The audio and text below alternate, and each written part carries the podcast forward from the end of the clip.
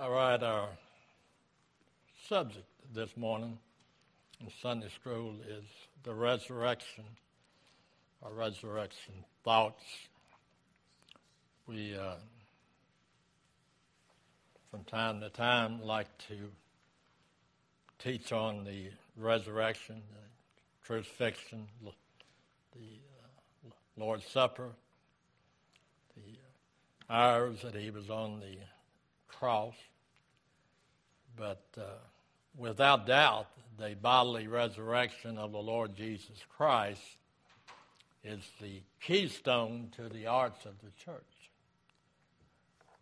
So as we look at Matthew chapter 20, uh, we may add some thoughts on this that we hadn't had before, but when you teach on the resurrection and the, uh, you know, all of these subjects that we need to be reminded of every once in a while, uh, if you, very few new things, sometimes the Lord will give you a deeper thought or something. But here in Matthew chapter 20, you know, verse uh, 18 and 19, when we look at this uh, portion of Scripture, my pages don't want to turn this morning. So, here in Matthew, the 20th chapter and the 18th verse, Behold, we go up to Jerusalem, and the Son of Man shall be betrayed unto the chief priests and unto the scribes and they condemned him to death, and shall deliver him to the Gentiles to mock, to scourge, and to crucify him. And the third day he shall rise again. He did rise, as the Word of God tells us. In the same book of Matthew, go over to the 28th chapter. 28th chapter and the sixth verse. Here we, we see a, a great truth, and I think they're good for us to be reminded of these simple truths from time to time. But in uh, Matthew 28 and verse 6, said, He's not here, for he is risen as he said. Come see the place where the Lord laid. Now, as we think about this,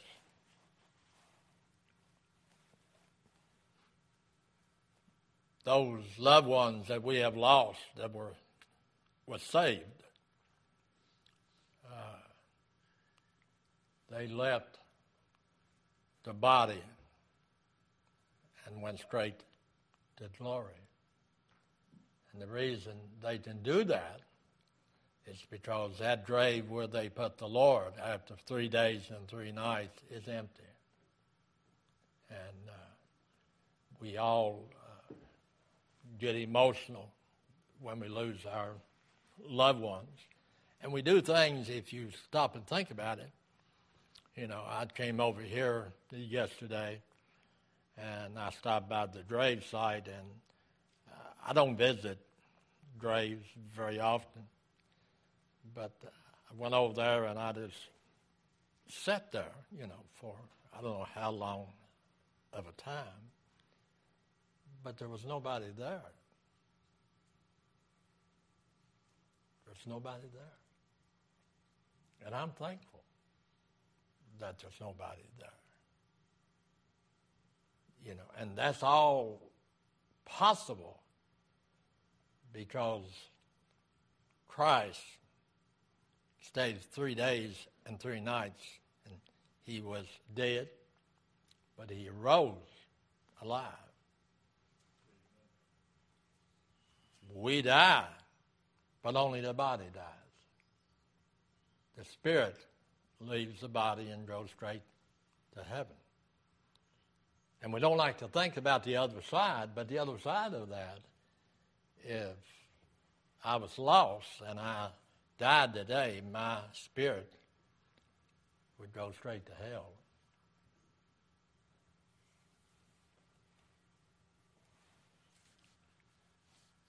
There's no waiting in the grave. There's no waiting in the tomb.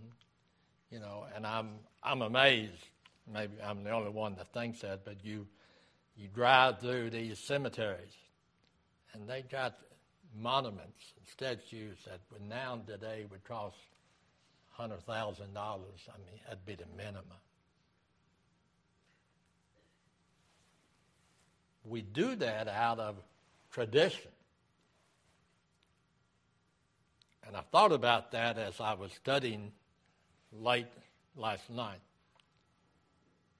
When we take the Lord's Supper and we take that bread and it's representative of his sinless body, and we take the juice, which symbolizes his sinless blood.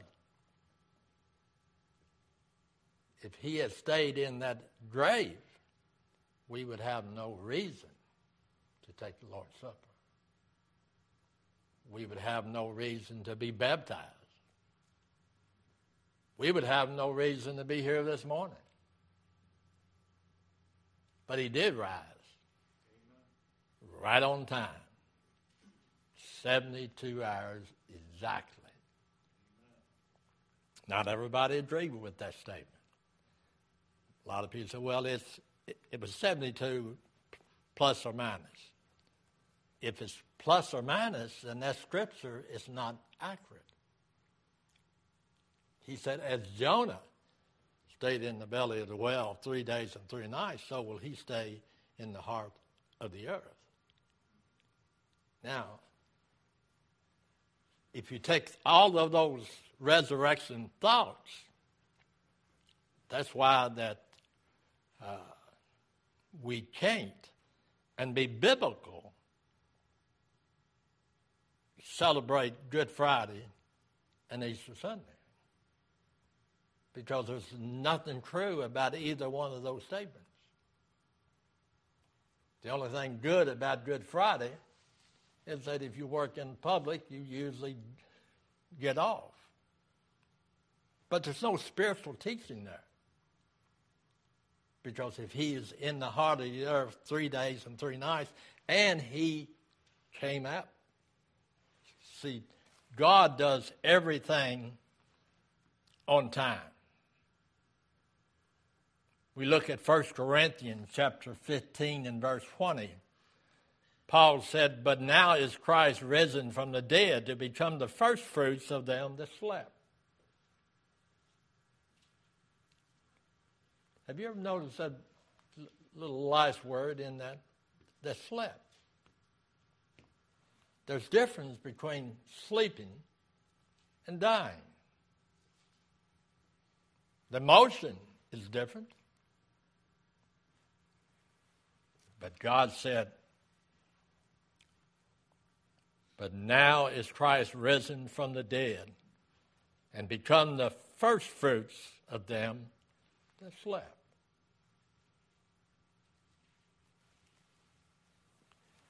Now, the question, and I'm not going to get into that this morning, what about the Old Testament saints that died? When Christ was crucified and resurrected, that tomb was empty. Were all of their graves empty?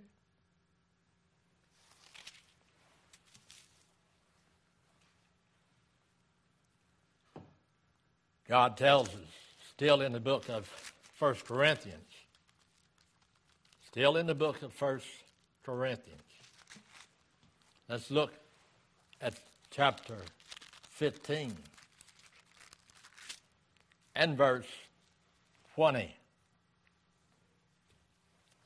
But now is Christ risen from the dead and become the firstfruits of them that's left. I believe that verse tells me that the Old Testament saints, their spirit came up out of that grave.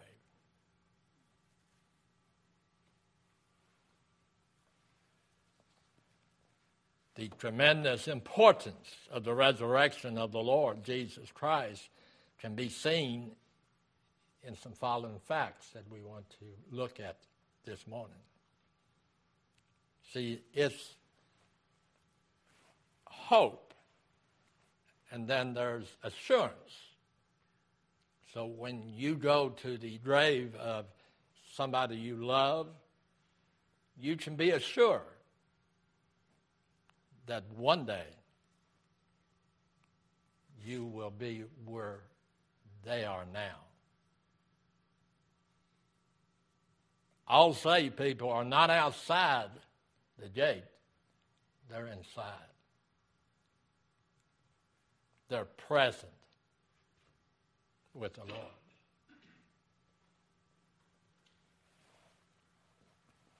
To me, that's exciting. His resurrection is a vital feature of the gospel.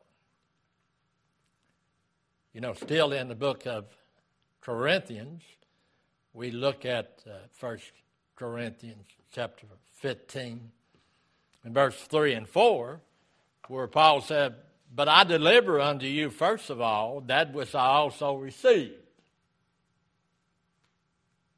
How that Christ died for our sins according to the Scriptures, and that he was buried, and that he rose again the third day according to the Scriptures. Now, among other things, what I would like to let everybody see and hope that they agree with what that scripture is, is teaching. You know, that we got to be saved, we got to live, we got to die according to Scripture. But the day in which we live in, even Baptists, some don't always say, but their life proves it. You know, as long as I'm not a real bad person, I'm going to go to heaven and I'm going to be in the bride and I'm going to have all the first fruits of everybody else. But see, when you study the bride and you study the local church, the only book that will separate those two is the Word of God. But we see it and we practice it every time that we have a wedding. There's only one bride and groom. All the rest of us are guests. The main difference is everybody in glory is saved. There's nobody in glory that's not saved. But the principle is the same. Remember what Timothy said in 2 Timothy 2 8. You know, we've got to take the gospel as it is so we remember that Jesus Christ, of the seed of David, was raised from the dead according, as Timothy said, according to my gospel. And it's these little words that we overlook, and and and then when the uh, preacher gets up and, and preaches, you know, you have an evangelist come in and he preaches that that there's something special about being in the right church with the right baptism, with the right teaching. So, you know, when we look at this and we see here in 2 Timothy chapter 2 and verse 8, God said, Remember that Jesus Christ of the seed of David was raised from the dead according to my gospel. I wonder why you use the word my. Because there's a lot of false gospels out there.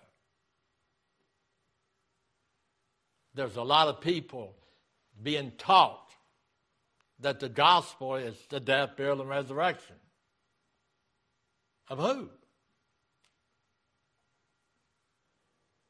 It's the death, burial, and resurrection according to the Scriptures. And there's only one person's death, burial, and resurrection assures me that when I die, I'm going to enter heaven. And that's the death, burial, and resurrection of Jesus Christ. Now, you said, well, these are minor things.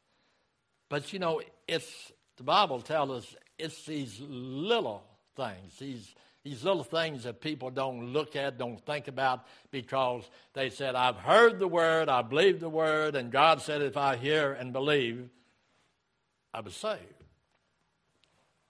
But the Bible also says that we got to live out what we believe. And I believe everybody does. Everybody does. And if you got that view, which I don't believe is a negative view, I believe it's a positive view myself. But, uh, you know, there are people that I know and you probably know that the only thing that they have that was, you know, even come close to the gospel is that they made a profession of faith. And they'll tell you that. But uh, that's not what the Bible says.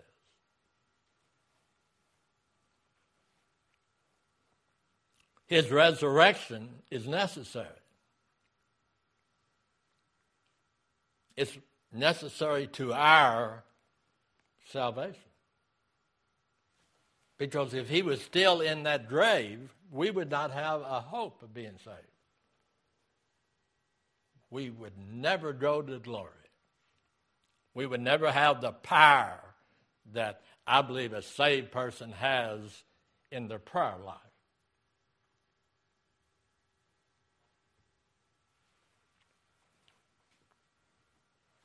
First Corinthians chapter 15 you know, as we look at this, 1 Corinthians chapter 15 and verse 17, Paul said, And if Christ be not raised, see, he's given us an option here, he's given us another view. If he had not been raised, your faith is vain.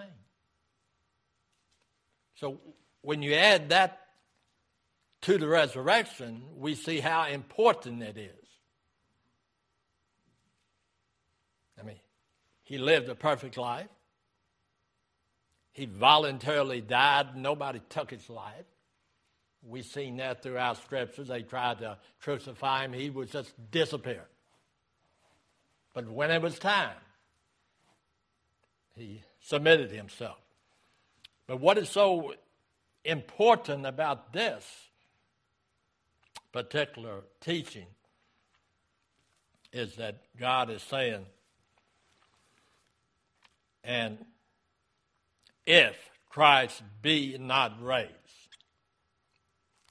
comma, your faith is vain. So I think it's a mockery myself. This is my personal belief. You don't have to agree with it, but I think it's a perfect, uh, it's just a mockery of the resurrection, mockery of Resurrection Sunday when we compare our Savior to an Easter bunny.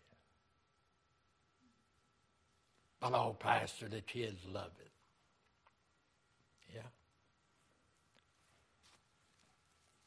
Kids love dope now. Are we going to legalize it for them? I mean, you know, I haven't changed a bit. You know, this rating system on TV, it plays on adults' stupidity. You know, what we're telling our kids, you're not old enough to participate in this sin. But as you get older, then you can watch the R and the X rated and all of that. Is it not? Or am I viewing it wrong?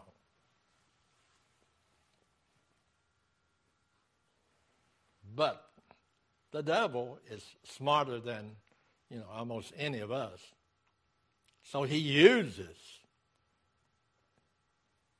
the media, the music, everything, so that the young people can grow up in feeling and still children in maturity. So, what has this got to do with the resurrection? I use this term a lot. I am what I am by the grace of God. If Christ was still in that grave, I would have no power.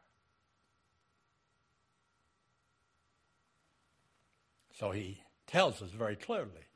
And if Christ be not raised, your faith is vain. Ye are yet in your sins. You can join every church, baptize many times you want to, quote the Bible, whatever.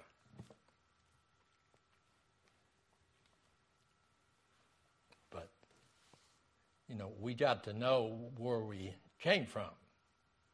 And if some of you are wondering what is that map up on the floor at the chart, it's, we're going to hang that up on that wall, and and uh, I probably won't be here long enough to finish it up because it's going to take a long, long time to study from the beginning to where we are. But, everything happened in season and for purpose to get us where we are now.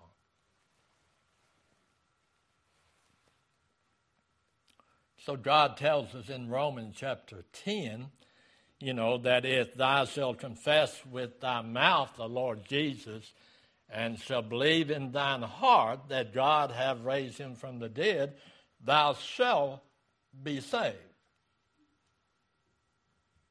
It's possible for you to be saved. All you've got to do is to, shalt confess. In other words, what Romans chapter 10 and verse 9 is saying. There are no secret disciples.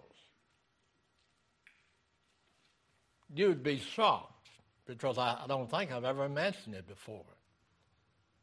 That how, how many people that would join our church providing that I would baptize them privately. Why would you want to be baptized privately?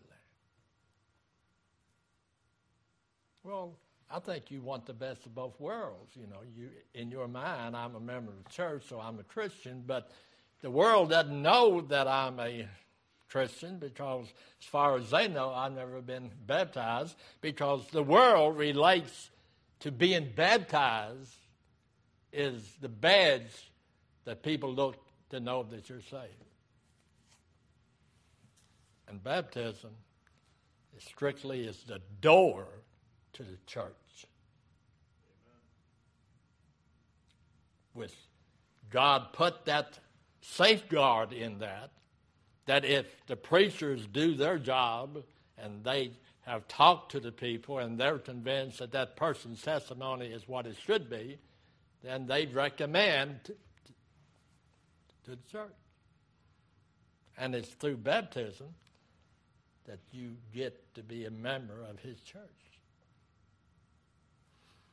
but it had no saving power. No saving power at all. But his resurrection is necessary to our justification. You know, when we look at, at Romans, and uh, we studied the book of Romans uh, probably a few years, I don't know how long it's been, but we studied this book verse by verse here in Romans chapter 4 and verse uh, 30, no, 24. 24, yes.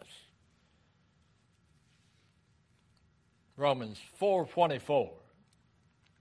God says, "But for us also to whom it shall be imputed, if we believe on him and raise up Jesus our Lord from the dead, who was delivered for our offenses and raised again for our justification. In other words, he died because I was a sinner. And he came back alive. No, he wasn't in a coma. He didn't just pass out. He was dead. And he came back alive so that in Christ I could be made alive. Died to self.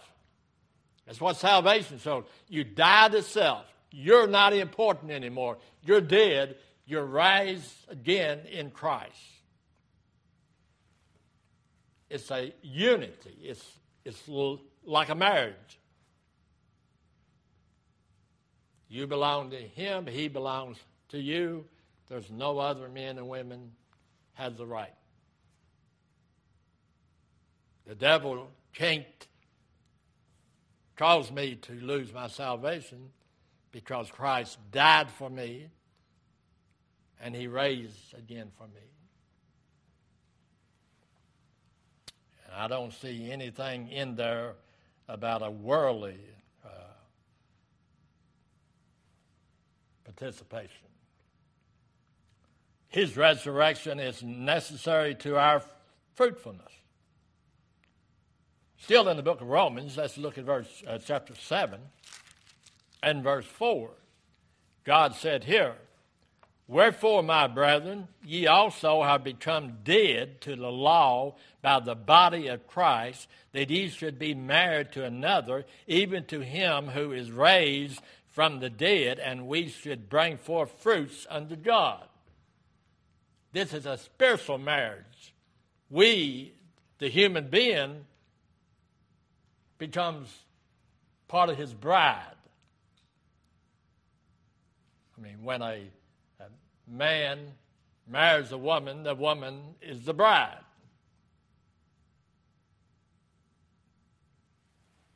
So Christ says, Wherefore, my brethren, ye also are become dead. Dead to self. What you want, what you desire, what you think is no longer important. So when somebody is trying to show you why they do something and, and they go that route because mom and dad did it and I've been in that church, they've always did it. That's all false information. You follow the Lord. This is God speaking to you. You follow the Lord after He makes you alive, and this and only this is your instruction. You say you're narrow minded. Very much so. Very much so. If it doesn't come from the Bible, it's my opinion. And your opinion is as good as my opinion. But neither one of our opinions override the Word of God. So that's why that I have always done it, and I believe every preacher I know done it. You know, if you disagree with what I teach, then you owe it to me to sit down with me and show it in the Word of God why you disagree. I don't know, out of 50 years or so preaching, I've only had a couple people do that.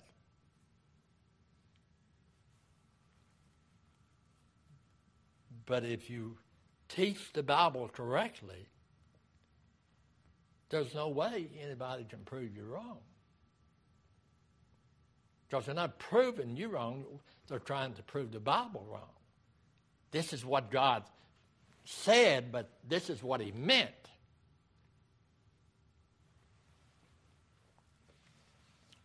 Uh, it just doesn't jive, so uh, that's why that God tells us, you know, His resurrection is necessary to our fruitfulness. And Romans 7 4 says, Wherefore, my brethren, ye also have become dead to the law by the body of Christ, that ye should be married to another, even to him who is raised from bringing forth fruit that we should bring forth fruit unto God. Every Christian should bring forth fruit. Because you can do something and see something and you say, Well, I you know, I don't have any talent. If you're saved, unless there's sin in your life, you can pray. There's nothing you can do for me any more important in my life than to pray for me. Just pray that God will keep me in the center of His will. That's what I want everybody praying for, for me. Because it's already predetermined the day, hour, minute, and second that I'll enter glory. So during that time, if you want to pray for each other, pray that they will be obedient to the word.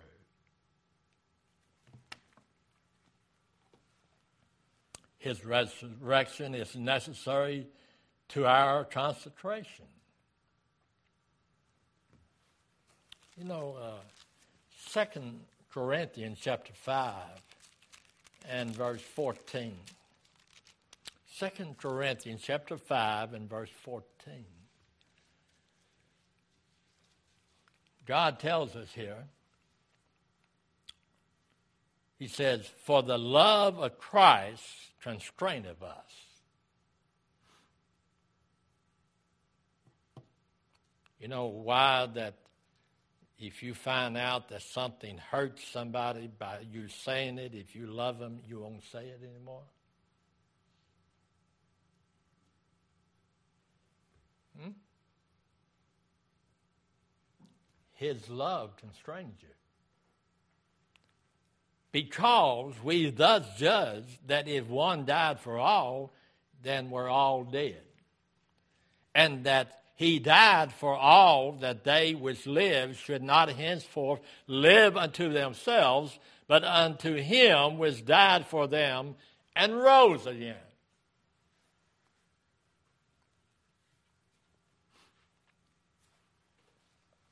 See, his resurrection is necessary for our concentration, that I may concentrate my life on doing what he wants me to do. And he knows that we got, uh, you know, I wrote an article years ago, you know, about the uh, husband that would come home every night and the wife would have the house just perfect. Meal on the tables, just everything was just perfect. And then one night the husband came home and uh, he said, Are you all right? And the wife said, Sure. And he said, Then what is all this? He said, Do you remember you always come in and what did you do today? He said, Today I didn't do it. So the dirty dishes, the filthy house, the bed unmade, toys all over the place, I didn't do it. But every day you ask me, What did you do today?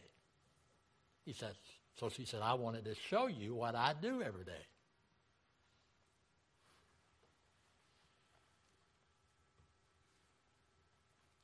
If Christ was to leave me for one day, my house would be just like that house.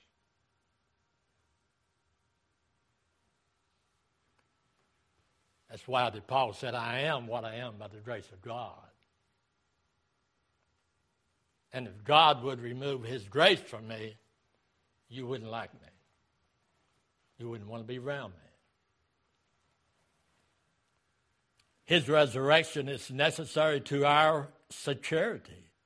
You know, Romans 8 34 said, Who is he that condemneth? It is Christ that died, yea, rather, that is risen again, who is even at the right hand of God, who maketh intercession for us. See, we have a lawyer. We've already, you know, uh, put down what is necessary for that lawyer to be there if I need him. And Christ is our lawyer. Satan accuses us every day. Every day, Satan accuses us. And Jesus Christ is at the right hand of God saying, He's mine. I paid for that. That penalty for that sin that he committed today, I took it. So if you can think that way, you can imagine how much he suffered on that cross. Every time I say something or do something that would that would cause my reputation to say, well, he's a hypocrite. Christ paid for it.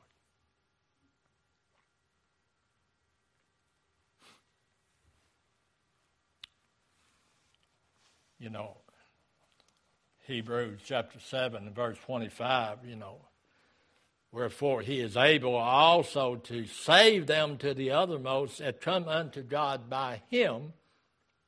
He ever liveth to make intercession. He ever living. He, he's on guard 24 7 to take care of me. So when people say, well, you know, I've, I've tried it, preacher. I just can't live the Christian life. You probably need to be born again. And lastly, his resurrection is necessary to our resurrection. You know, I sat over at the grave site yesterday, and that's, that's really different for me because I don't go to the grave don't. Because ain't nobody there. But uh, she's, uh, she was sort of sort of special to me, so I do things that I normally wouldn't do. But First Thessalonians chapter 4 and verse 14 says this. For if we believe that Jesus died and rose again, even so them that will sleep in Jesus will God bring with him. Now, you know, so person wanted to argue with, with me. My wife, we put her in the grave. I said to her, it used, used to be, used to be, that the preacher or whoever preached the funeral would have to stay there until that body was lowered. Now, we really don't know, you know. But God tells us here in 1 Thessalonians 4 14. For if we believe that Jesus died and rose again, even so then we sleep in Jesus will God bring with him. Every child of God, when Christ comes after me, or comes after those on the earth, he comes back to earth, he's going to bring everybody that he died for back with him.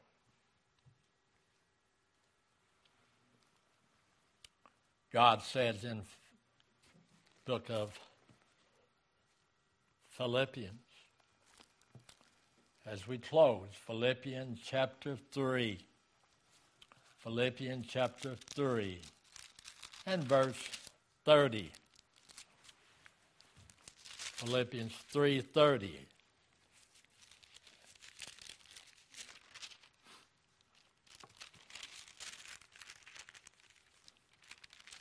I wrote down the wrong scripture here. I looked at it wrong.